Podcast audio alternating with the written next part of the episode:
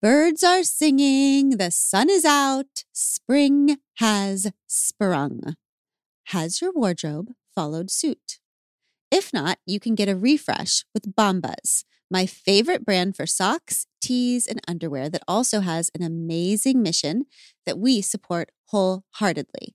Because for every incredible comfy item that I get from Bombas, they match with a donation to someone who is unhoused. Get comfy this spring and give back with Bombas. Head over to bombas.com slash hard things and use code hard things for 20% off your first purchase. That's B-O-M-B-A-S dot com slash hard things and use code hard things at checkout. Cause we're adventurers and heartbreaks on map. Welcome back to We Can Do Hard Things. Thanks for showing up. Today, we're talking about parenting. So, a lot of you know my story of how I became a parent. Um, 19 years ago, I found myself on a cold bathroom floor holding a positive pregnancy test, shaking from terror and a vicious hangover. I was so broken, so alone. I'd been an addict for a decade and a half at that point. And as addicts often do, I'd burned every bridge in my life. I just remember thinking there could not be any worse candidate for motherhood on earth than me. And yet I so badly wanted to become this one's mother. It was the first thing I ever wanted more than I wanted to be numb. And I stayed numb because being human just felt too brutal to survive. It all, all of it just hurt too much. But that day, staring at that test, I realized that there was beauty to be had too. And that if I wanted this beautiful thing called motherhood, I was going to have to accept the brutal too. That life was brutal, both or nothing. So that day, I got sober I decided to open myself up to love, to annihilation, to come back to beautiful life. My son Chase was born eight months later. He is the boy who brought me into the world. When Chase was a toddler, Craig lost his job and I was teaching, but money was tight. So we moved back in with my parents to my childhood home, just as the 17 year cicadas arrived in Virginia. If you have not experienced the cicada's arrival, it's as if you wake up one morning and the entire world is covered in a layer of black and the air is filled with a sharp screeching sound, like a constant alarm. I was terrified. Chase was enchanted. He'd beg to go for walks and he'd stop every three seconds and bend over and pick up a cicada and pet it with his eyes wide and all lit up and I would walk beside him with my smile frozen on my face, trying to keep my hand steady so I could hold his. I was just desperately trying to hide my fear because I didn't want him to catch it. Because I wanted him to love the world, to live in awe of the world instead of in fear of it. I just wanted him to live less afraid than I did. When Chase was three, his sister was born. And then when he was five, his other sister was born, and all beautiful hell broke loose. Those days of three little ones at home were the most holy and hardest of my life. Every day was far too much and not even close to enough. I was somehow constantly both completely overwhelmed and thoroughly underwhelmed at the same time. I so loved being needed, and yet I was oversaturated by touch and other people's needs. And every day was a lonely eternity. And then this very weird thing kept happening back then. I'd be in Target, dripping with the children, just trying to buy diapers and get the hell out of there. And I'd be in the checkout line, and a kind looking older woman would stop her cart and look at us for a long moment. And then, while the kids were screaming for candy and climbing on my head like monkeys and I was panic sweating, she'd say to me, Oh, honey, these are the best days of your life. It goes by so fast. Enjoy every moment. And I'd try to smile and say thank you, but my heart would drop every time. There was something about that that made me feel so guilty because those days, those early days, they didn't feel like they were going by fast. They felt like eternal groundhog days, many of which I found myself crying alone in the bathroom. And so it always made me feel like, great. So not only am I clearly doing this all wrong, but now I'm somehow missing the best years of my life. These are the best years of my life. And is it not enough to just try to be a decent mother, but now I also have to make sure I'm enjoying every sweaty moment? I vowed if I made it to Chase's adulthood, I would never be those ladies in Target. I'd remember how hard it all was. I'd remember the beautiful, excruciating reality of parenting young kids. I'd remember that parenting young kids is like climbing Mount Everest. You don't have to smile or enjoy every moment of the climb. You just got to stay hydrated and keep climbing. I remember one afternoon watching two year old Chase pet one of those god awful cicadas with his chubby, dimpled hand and thinking, whoa, the next time these cicadas come, he'll be 18. My little boy will be 18 years old. And I remember that felt like a fairy tale. No way. We will be this forever. So the cicadas are back. Last week, Chase graduated from high school. His hands are no longer dimpled and chubby. He has the elegant hands of a writer, often dirty from tending to his many plants. He is a creator and a nurturer. He is in awe of the world he is about to go out into. He is less afraid than I am. It went by so fast. Parenting is like a roller coaster. The first decade is so slow.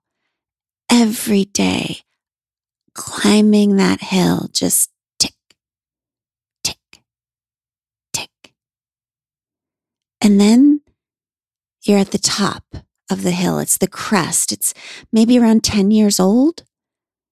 And then, whir, all done. Down the hill, the car jerks, and you're in the station, and you look up, and they're walking out. Chase and I have been roller coaster partners since that day on the bathroom floor when he invited me back to life. And the car has stopped now. He's climbing out of our cozy car and walking away. And I'm still in the car watching him go. And you probably assume that now is when I tell you how we're supposed to deal with this gorgeous, lucky heartbreak. And you would assume wrong. I don't know. I am Elsa this month. I have frozen my heart so I don't die from feeling all of this. And I know I'm the one who told you to feel it all, but what can I say? I am a human. I contain multitudes. But here's something I can do. There are many of you listening who are just starting this ride, who are parents of little ones who still woke up this morning too early to dimple little hands in your faces in morning cartoons. You're just climbing onto the roller coaster, just getting strapped in in those eternal early days, crying in the bathroom occasionally, maybe. Every time I see you in the target lines, kids screaming and melting down and climbing on your heads like monkeys, I send you love and strength and solidarity. I never tell you to enjoy every moment. But if we had time, there are a few things I'd tell you. Like, it gets better. There are far better times than these coming. Like, you will get your life back.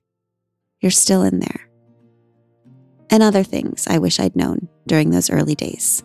So I'm going to tell you some of those things now. Let's begin.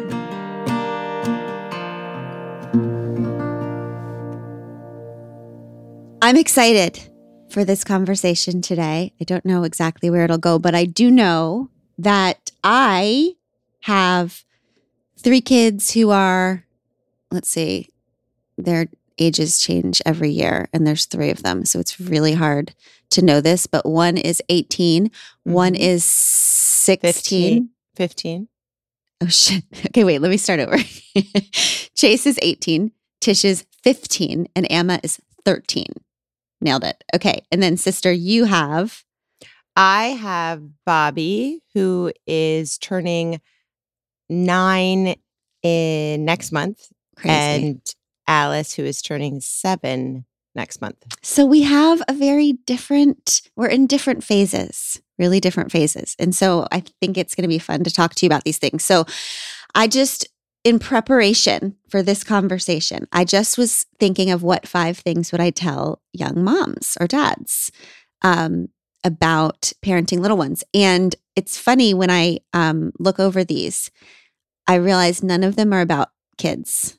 Like none of them are about how to make your kids smarter or better or whatever. They're all just for the parents who I feel like need more support and and goodness and kindness and grace than even the children do. So they're really just about how to do the hard thing of parenting and make it a little bit easier, I think. Well, Um, that's that's golden. right. Th- You're going to talk about how to do the hard thing of parenting and make it easier. I think so. This should be the uh, most popular episode. we'll see. The first thing I kept thinking about, I was on my walks. You know, I take a walk every day, Mhm. my quiet time. It's my be still time where I just listen to myself. And um, I kept thinking of this idea that when I first became a parent, I thought that I had to be what I would call this perfect parent, which basically just means it was like this parent who never showed any weakness or never lost their temper or never just was like um, an android, basically Mhm. you know, was always perfectly even tempered and never got sad and never got tired and was just this um Stepford parent, right? Mhm. And every time Do you mean a droid, sister? You mean a what- droid? what's an android? What's An android is like the opposite of an iPhone. okay. But you could have been like an android too. That would have been fine. okay. So whatever is a robot. Yes, droid. whatever word means These are not the droids you're looking for. okay okay a droid so i don't know i just feel like we got that this kind of memo my parenting generation that was just like here is this version of parenthood and this mother is always calm and always smiling and always loving and always giving and was an energizer bunny and never lost it and didn't have any human needs and just kind of ceased to exist and and um i guess just wasn't human anymore you know that Mhm. once you became a mother you weren't going to be human anymore and at some point i realized oh wait but i'm raising people who are fully human Mm-hmm. so isn't the job of parenthood not to be perfect or this robot version of human but actually to show with your being and your life and how you deal with shit showing your kids how to deal gracefully with being fully human right? Because at Mhm. some point these kids are going to wake up one day and understand that they are fully human. They're going to have anger. They're going to have rage. They're going to have doubt. They're going to ha- get tired. They're going to screw up. They're going to and if we haven't shown them how to do that out loud they're going to feel shame and alone. So it's like they might feel great about us if we're trying to be perfect people for them they might be like oh my mom's perfect but they're going to feel like crap about themselves when they realize that they in fact are fully human Yes, not prepared.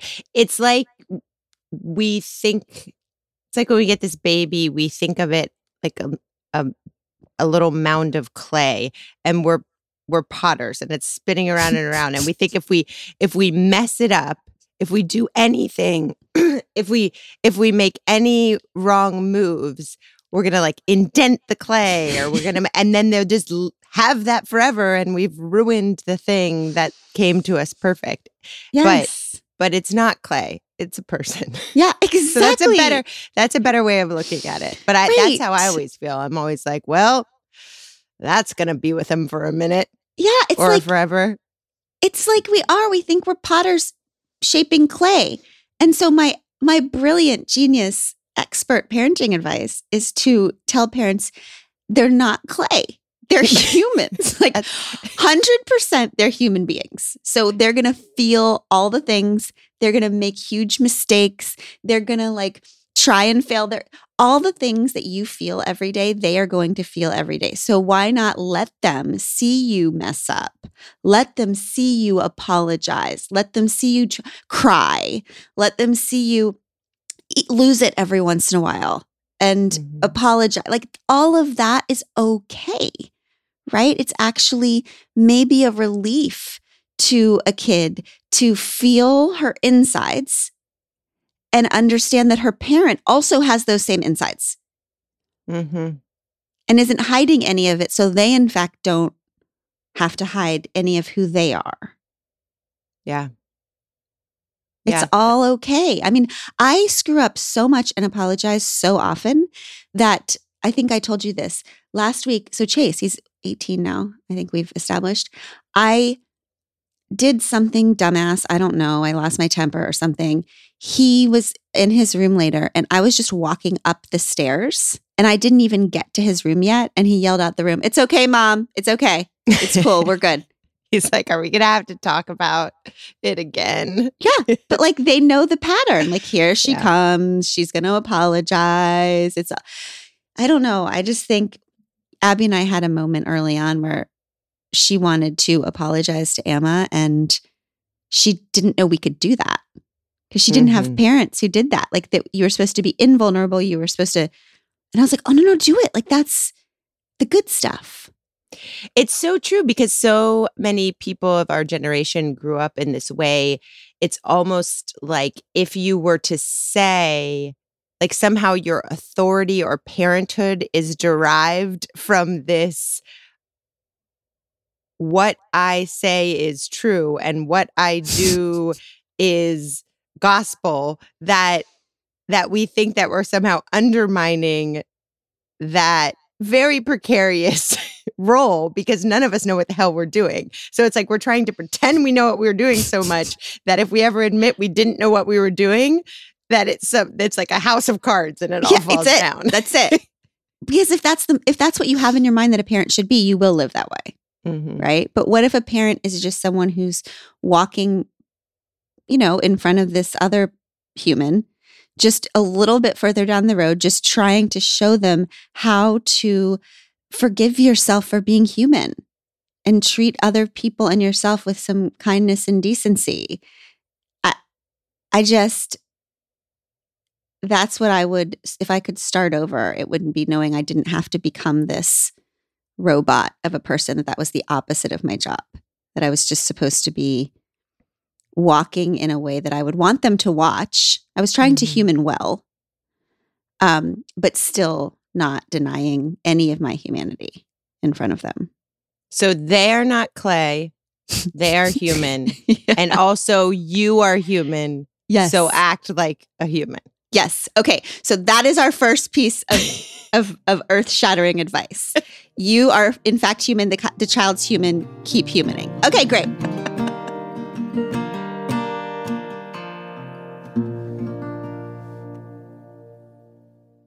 The weather's getting warmer, which is wonderful because we can say bye bye to big, bulky sweaters and jackets and hello to shorts and tees.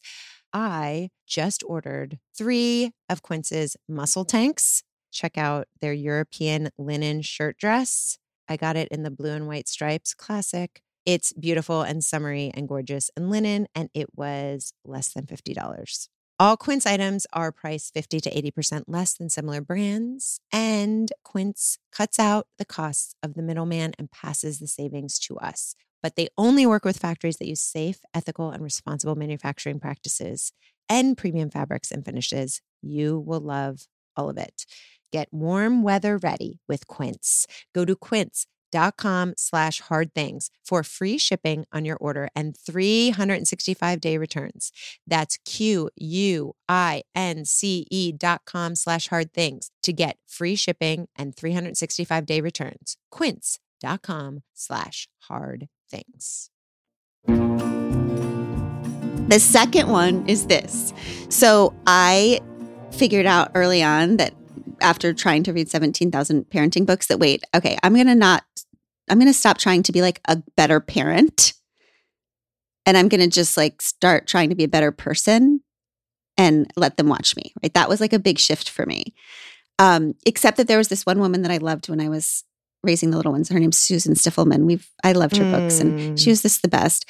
And um, I remember having a conversation with her one time. This is the second little hot tip. And she she she was a, a child therapist and also a teacher of things. And she told me that a funny thing about being a family therapist is it's almost always the case that if a parent is coming in to try to learn how to like understand their kid better or fix a problem or whatever, that it's almost always the case that they're fine anyway. That like she's never worried about those kids because if you Ah. are a parent who is the kind of person who will be humble and realize that there are some things you don't know and reach out for help in any way whether it's through a therapist if you have that kind of privilege and money if whether it's through a book whether it's through a chat room. Like if you are the kind of parent who's actually actively trying and questioning and thinking then almost by default the she knows you're fine. If you're asking for help it's almost like you don't need it right well, that's a freaking relief. yes yes so Should I be worried that I never read a parenting book? maybe Um, I'm the one that, maybe I'm in the Susan Stiffelman bullseye. you should be worried. So, like, if you're not worried, you should be worried. And if you are worried, you should not be worried. Second hot tip. Okay. no, but I will never forget that she said to me, what kids need at the end of the day is one steady role model. Okay. So, like, all of these people are like, there has to be two parents in the house, there has to be whatever. That's actually not true. There needs to be one steady, dependable role model. And the second thing is that the role models for a child need to be open to getting help when it's needed. Meaning, help can just be information, help can be conversations with other parents, but this idea of openness that, like, relating to small people is a lifelong journey, and you might need um, more than just your own ideas because we were all raised in particular families, in particular family cultures. And if we don't open ourselves up to other ideas, we might only be passing down what we've learned. That's good. Yeah, yeah. So the third thing, so that second hot tip was be open to other ideas and other help.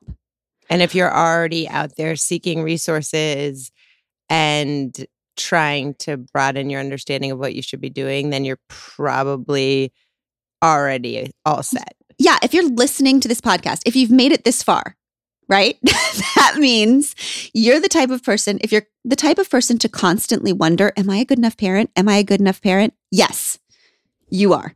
The people who are not good enough parents have never considered that possibility. Yeah. Okay. So, fourth, are we on three or 4 We're on three. Oh, damn it. Okay. All right. This is the third one. And I will tell you that I didn't figure this one out until maybe child two or three. Okay.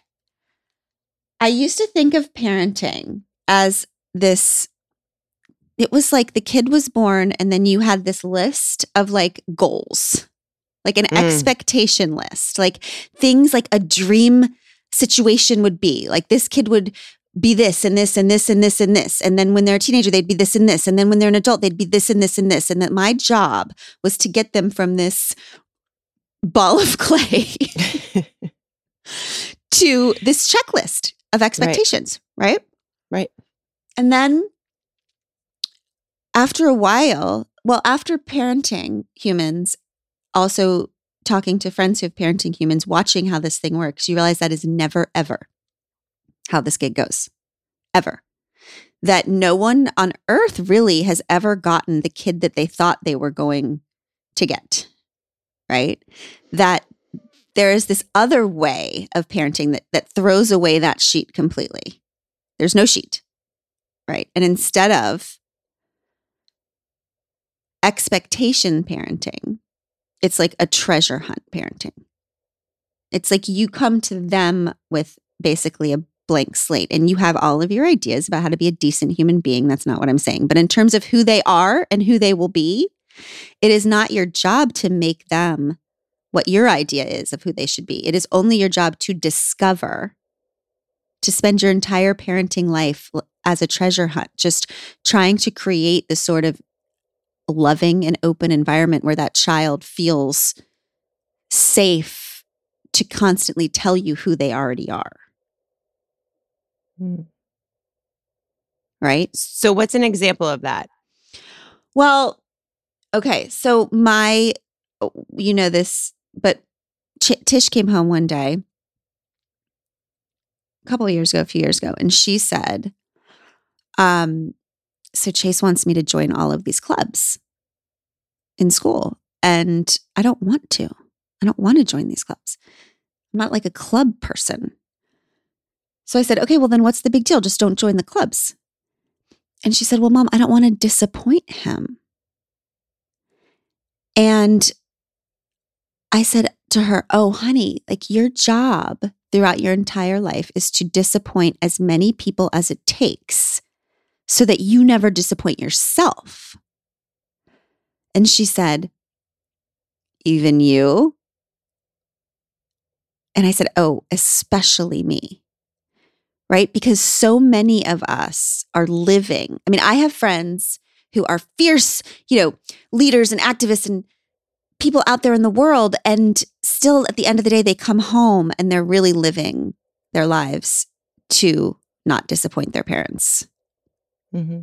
It is like, and and you know, maybe their parents have been dead for 20 years, doesn't matter. Right? That is the ultimate like taming. This idea that we have to live not to disappoint our parents. And I was talking to Liz Gilbert about this a while back, and she said, she told me to think hard about the word disappoint. Because even in the word, it's like if you're scared of disappointing your parent, that means you have already appointed them the guide of your mm-hmm. life. Right. right? Right. Like, Disappoint is unappointing, and Yes. reappointing yourself.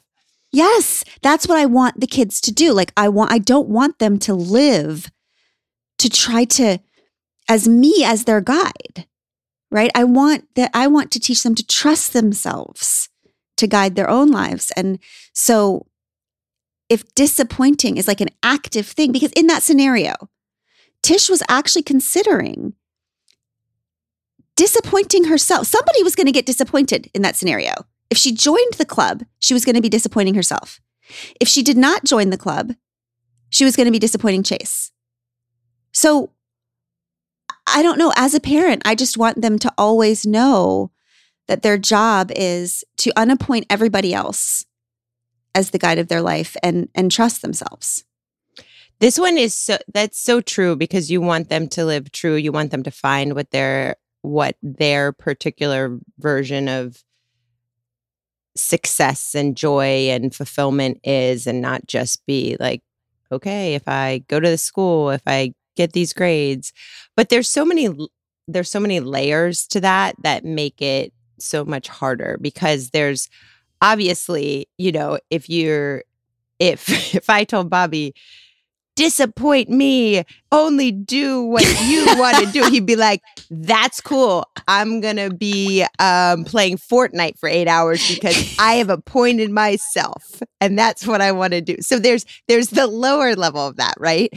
And then there's this kind of higher level which is we just so desperately want them to have the best things and we want them to be we, whatever route helped us we want to be able to give to them.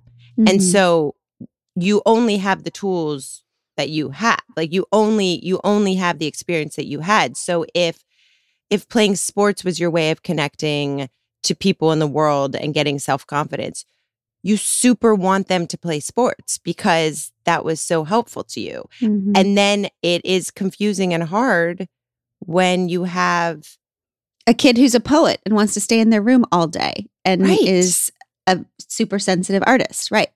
And Right. then there's this higher level of that, which is a very different than I think what you're talking about was when you have kids with with special needs, when they have, you know, different brain structure and we're learning about that in our family and there is a certain amount you actually do have to go through the process of grieving Mm-hmm.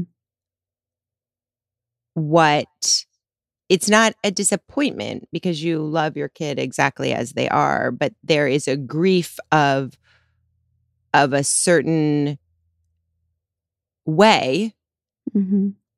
that was always your assumption that it would be and and then you you do have to go through that. You can't shame yourself of saying you know shame on you for being disappointed or whatever it is. I think it's a process and then but i think eventually then when you reframe it in the way that you're saying and you just say like the treasure hunt every one of those flip sides of that letting go of what you thought it would be does really come with this incredible when you can look at them not through that frame of what they're missing Mm-hmm. but look at what they're bringing that you never thought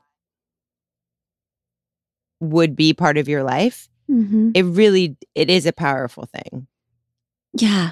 and you can see them you can actually see them when you're not seeing what's not there you can actually see what's there Yes. It's like that idea like don't become so obsessed with raising the perfect kid that you forget you already have that, mm-hmm. right? Um yeah, that's really interesting. It's like also that idea of just fiercely seeing your child for who they are and ex- and expecting the world to adjust to who that child is instead of for that child to adjust to the world's expectations of of them. It feels like a, a personally powerful way to parent, but it's also kind of a way of reshaping the world. Because the more parents who just allow their kids to be exactly who they are instead of conforming, then that gives other parents permission to do it and it's like this ripple thing like you can we could actually change the rigidity of how people Mhm. are allowed to show up in the world if we stopped making our children conform Mm-hmm. And that starts it with you, like in your heart as their mom. If you you have to first say, I truly believe you are okay. Mhm. I truly believe that you are exactly what you need to be. And and you know, because you can't just say that about the world if you haven't first shifted that in Right. yourself.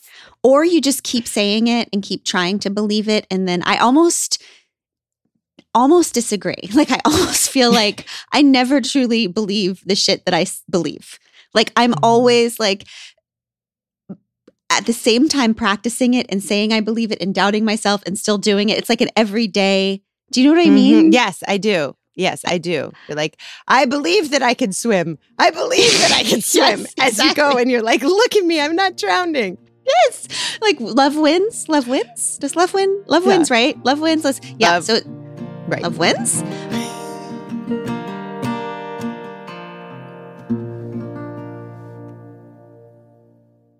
Think about how delicately you hold your baby, you dress your baby, and you feed your baby.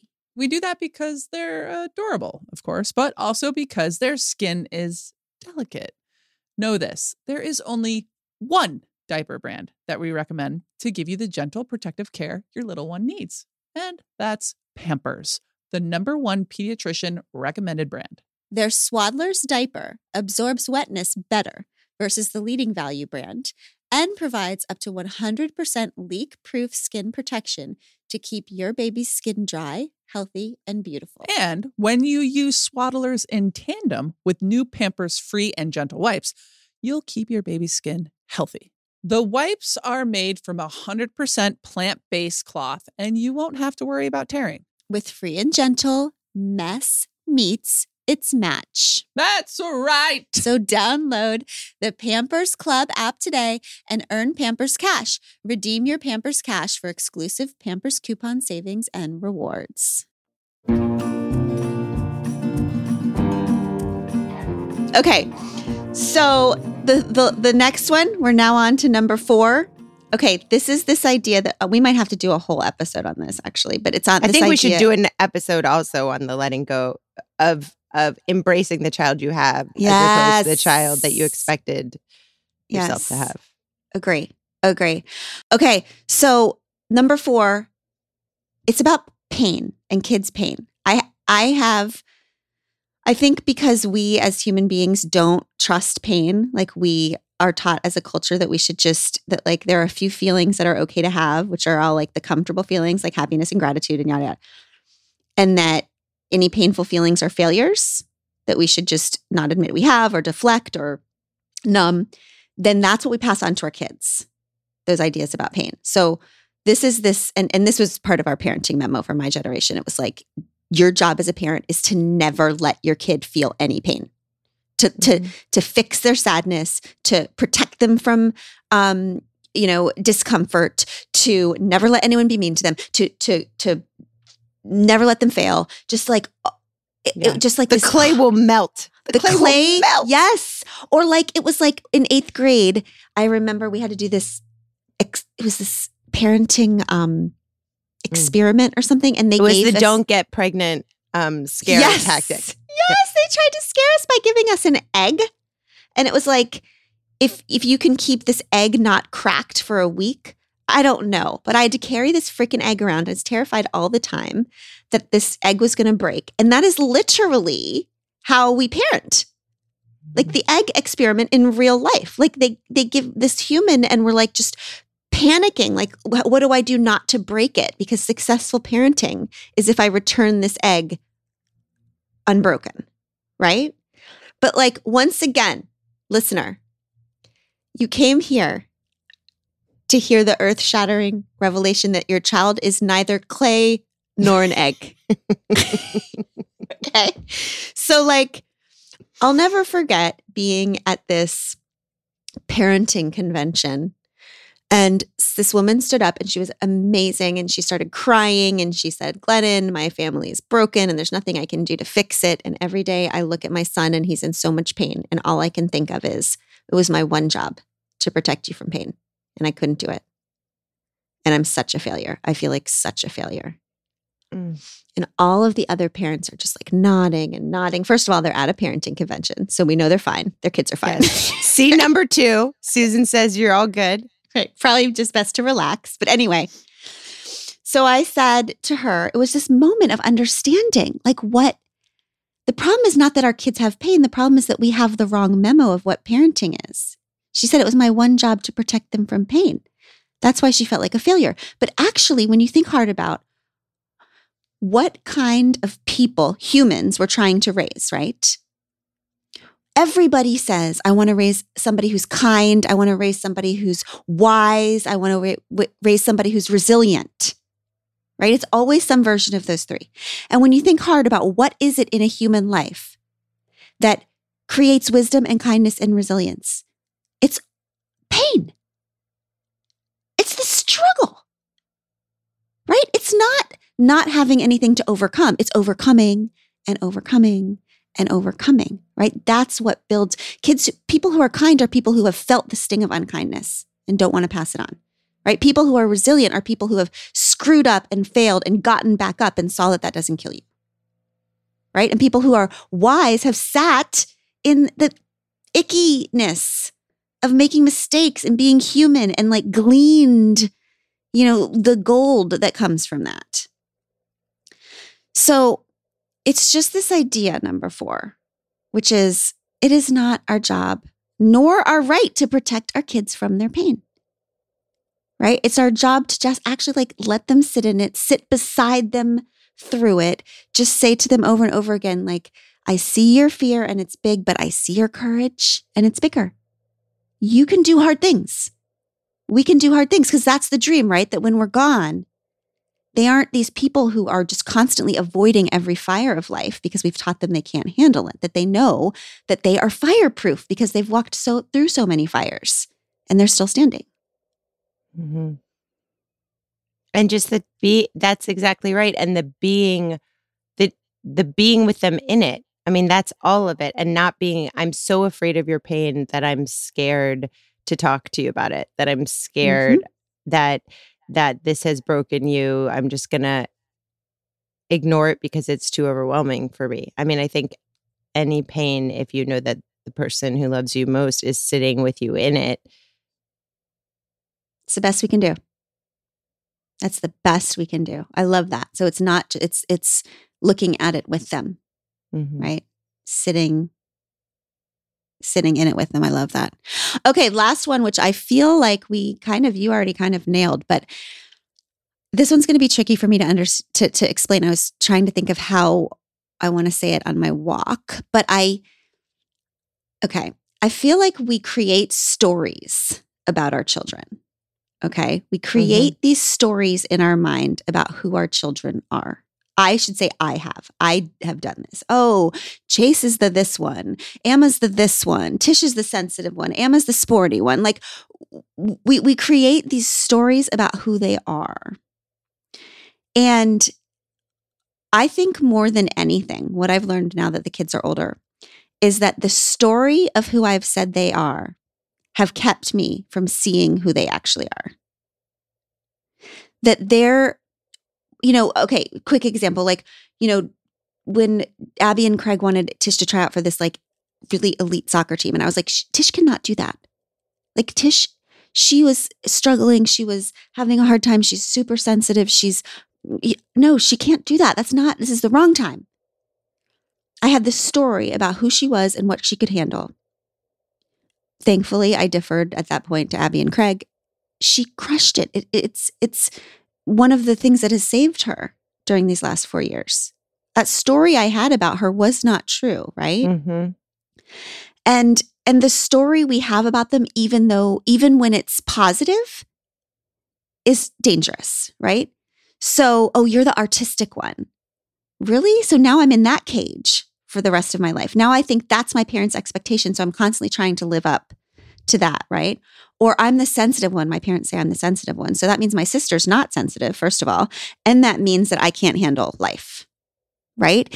It's like their issue is never what I've learned about my kids is that their issue is not, it's not. The, it, it's not theirs. It's like the story I have about their issue is their issue. mm-hmm. Right. So it's kind of like if I could tell a parent that parenting at the end of the day is just about seeing them each day. And when you're staring at them because you have this story about them, you don't see them.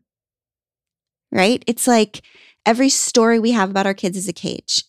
And there's this there's this idea in Buddhism called beginner's mind that we actually can only see a situation or an idea or a person when we come to them with absolute freshness right? When we let go of all of the stories we have about them and they walk into a room and we're like, oh, there you are, fresh to me in this moment. And so, and you know that old, very famous um, quote from, I believe it was Toni Morrison, who said that all a child needs is for when they walk into a room to see their parents light up, their parents' eyes light up. Like, if at the end of the day, if we can just look at our kids with bright, lit up eyes, freshly. Yes. Yes, yes, yes, yes. I love that. To delight in them, to delight. Yeah. Like just, and that, I love that too, because that quote, I think about it all the time because it's just when they walk in the room.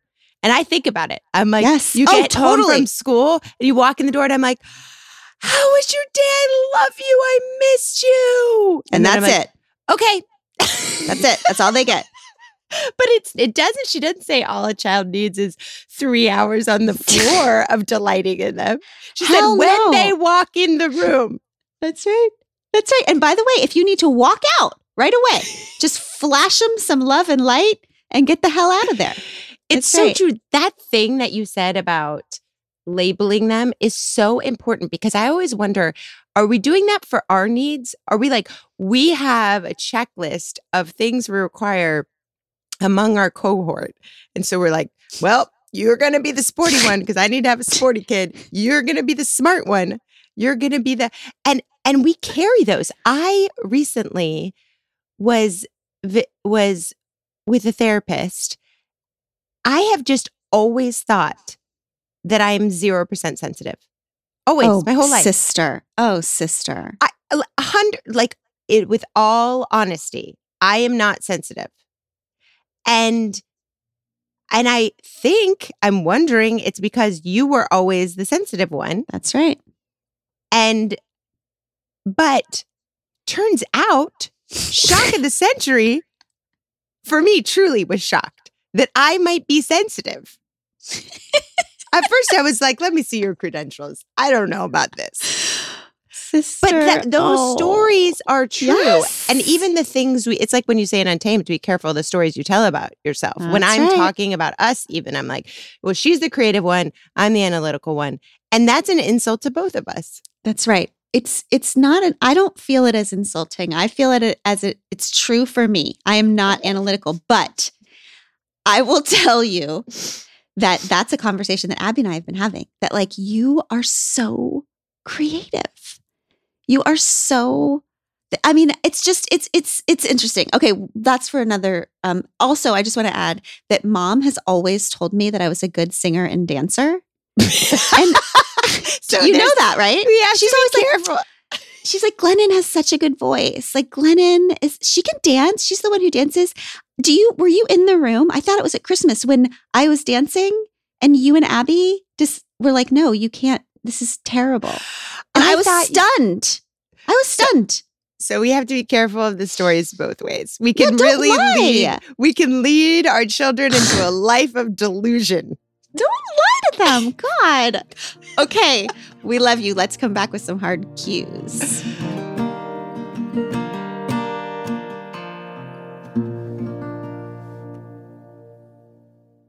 Pod Squad. Some of what we share with you on the show are our individual, unique experiences in therapy and the takeaways that help us grow, appreciate each other, and navigate this beautiful life we're doing together.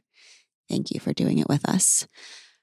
But the things we talk about in therapy itself, these are things we wouldn't necessarily share with just anyone. I think there are a few things more important than finding the right person to share your deepest thoughts, feelings, and questions with, like a therapist. That's why we are thrilled about Alma's support of our show. They're big believers that you need the right someone to talk to, not just anyone. Alma helps you to find a therapist who gets you based on your needs, someone with whom you'll feel comfortable, heard, secure. Plus, and this shouldn't be overlooked, over 96% of therapists at Alma accept insurance because you want to pick someone based on the right fit, not just based on finances. You can browse their directory now. You don't even need to create an account.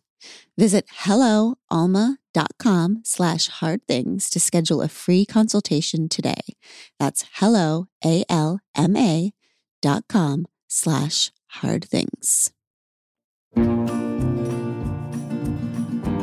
Okay, we're back with some hard cues. Let's go to a write in question, which actually is maybe we got some version of this question 49 million times, which is how do you handle the sleep deprivation of being a parent with young children? What are they eh. talking about? I don't. Y'all's sister has not slept for eight years. She has rough sleepers, non sleepers, people who don't believe in sleep. They're doing their best to disappoint me. Yeah. And so they don't disappoint themselves. And bless their hearts, they disappoint you every damn night, Mhm. don't they, sister? Mhm. Um, listen, you don't handle sleep deprivation. You you barely survive sleep deprivation. I mean, I'll never forget talking to this person who was training for some crazy military situation. Okay. And this person, I, I don't know if this is like top secret I'm not supposed to talk about it, whatever. I didn't sign anything. So in order to, this person was being trained by a government to withstand torture if this person got caught by an enemy. Okay. Now, I need you to understand that what they did to train this soldier to resist torture or to, to survive torture without caving was that they put this person in a room with no with with just walls and then they played over a loudspeaker a baby crying? Or maybe it was a toddler because the toddler would cry scream and then yell mommy mommy. That was the torture okay that broke most of these highly trained soldiers And then they Okay. and then they'd wake them. They'd wake them up. They wouldn't every time they went to sleep. They'd wake them up. So Yes. they kept them. Uh, yep. Yep. I remember that. So, h- how do I explain this to you? The reason why you feel like you were being tortured is because you are actually being tortured. Okay. but unlike these soldier people, you don't get to cave. You don't get to, you, you just have to day after day survive being actually psychologically and physically tortured. That's why you feel crazy. Okay. You are not crazy. You're just a goddamn parent.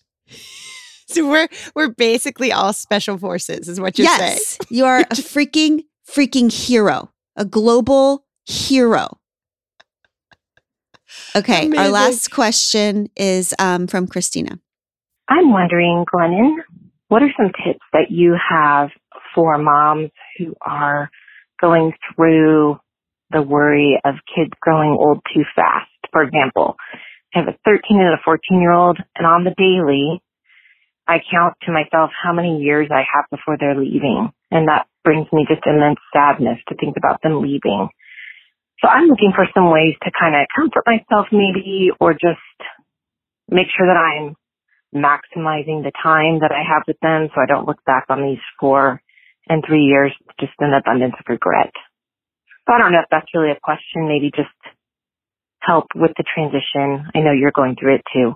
Thank you so much. I think you're doing a great job. Christina, she's counting the years. Oh, I know this feeling. I know this feeling. And how do we maximize the years and how do we enjoy it so much that we never have regret? So, um, I'm Christina. I'm going to read to you, just for you, Christina, part of a an essay that I wrote years ago called "Don't Carpe Diem." Okay.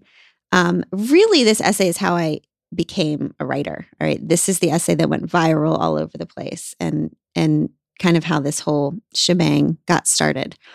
And it's about those women at Target who looked at me and told me it goes by so fast. Okay, so this is for you, Christina. My point is this I used to worry that not only was I failing to do a good enough job at parenting, but that I wasn't enjoying it enough. Double failure. I felt guilty because I wasn't in parental ecstasy every hour of every day, and I wasn't making the most of every moment like the mamas in the parenting magazines seemed to be doing. I felt guilty because honestly, I was tired and cranky and ready for the day to be over quite often. And because I knew that one day I'd wake up and the kids would be gone, and I'd be the old lady in the grocery store with my hand over my heart. Would I be able to say I enjoyed every moment? Nope. Clearly, carpe diem doesn't work for me. When it comes to parenting, I can't even carpe 15 minutes in a row, so a whole diem is out of the question. Here's what works for me there are two different types of time. Chronos time is what we live in. It's regular time. It's one minute at a time, staring down the clock until bedtime time. It's 10 excruciating minutes in the target line time, four screaming minutes in timeout time, two hours until daddy gets home time. Chronos is the hard, slow passing time we parents often live in. And then there's Kairos time. Kairos is time outside of time. It's metaphysical time. Kairos is those magical moments in which time stands still. I have a few of those moments each day with my kids, and I cherish them. Like when I actually stop what I'm doing and really look at Tish. I notice how perfectly smooth and brownish her skin is. I notice the curves of her teeny elf mouth and her almond brown eyes. And I breathe in her soft, tishy smell. In these moments, I see that her mouth is moving, but I can't hear her because all I can think is this is the first time I've really seen Tish all day. And my God, she is so beautiful. Kairos. Or when I'm stuck in Chronos time in the grocery line and I'm haggard and angry at the slow checkout clerk, but then I look at my cart and I'm transported out of Chronos. I notice the piles of healthy food I'll feed my children to grow their bodies and minds. And I remember that most of the world's mamas would kill for this opportunity, this chance to stand in a grocery line with enough money to pay. And I just stare at my cart, at the abundance, the bounty. Thank you, God. Kairos. Or when the kids finally fall asleep, when I curl up in my cozy bed with my dog asleep at my feet and I listen to her breathing. And for a moment, I think, how did I get so lucky? To go to bed each night surrounded by this breath, this love, this peace, this warmth. Kairos. These Kairos moments leave as fast as they come, but I mark them. I say the word Kairos in my head each time I leave Chronos. And at the end of the day, I don't remember exactly what my Kairos moments were, but I remember I had them. And that makes the pain of the daily parenting climb worth it. If I had a couple Kairos moments, I called the day a success. Carpe a couple of Kairos a day. Good enough for me. So, all of you lovies parenting the little ones on the climbing side of the parenting mountain, on the climbing the hill of the roller coaster so slowly. Forget about carping the whole day. Our next right thing is going to be just find one Kairos moment a day, right? Just one day that stops your breath, that stops your heart, that is beauty. And you call that a parenting success. And when life gets hard this week, don't you forget we can do hard things. Our theme song, We Can Do Hard Things by Tish Melton, is available now for streaming and download on iTunes, Spotify, Amazon Music, Pandora, and YouTube. And now I give you Tish Melton and Brandi Carlile. I walked through fire, I came out the other side. I chased desire, I made sure I got what's mine. And I continue to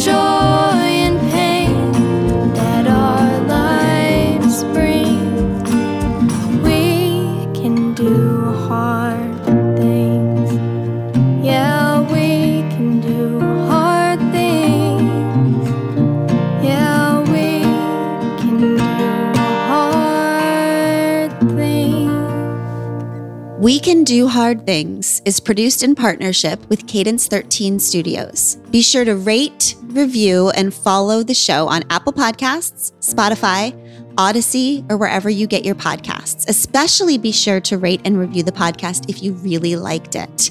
If you didn't, don't worry about it. It's fine.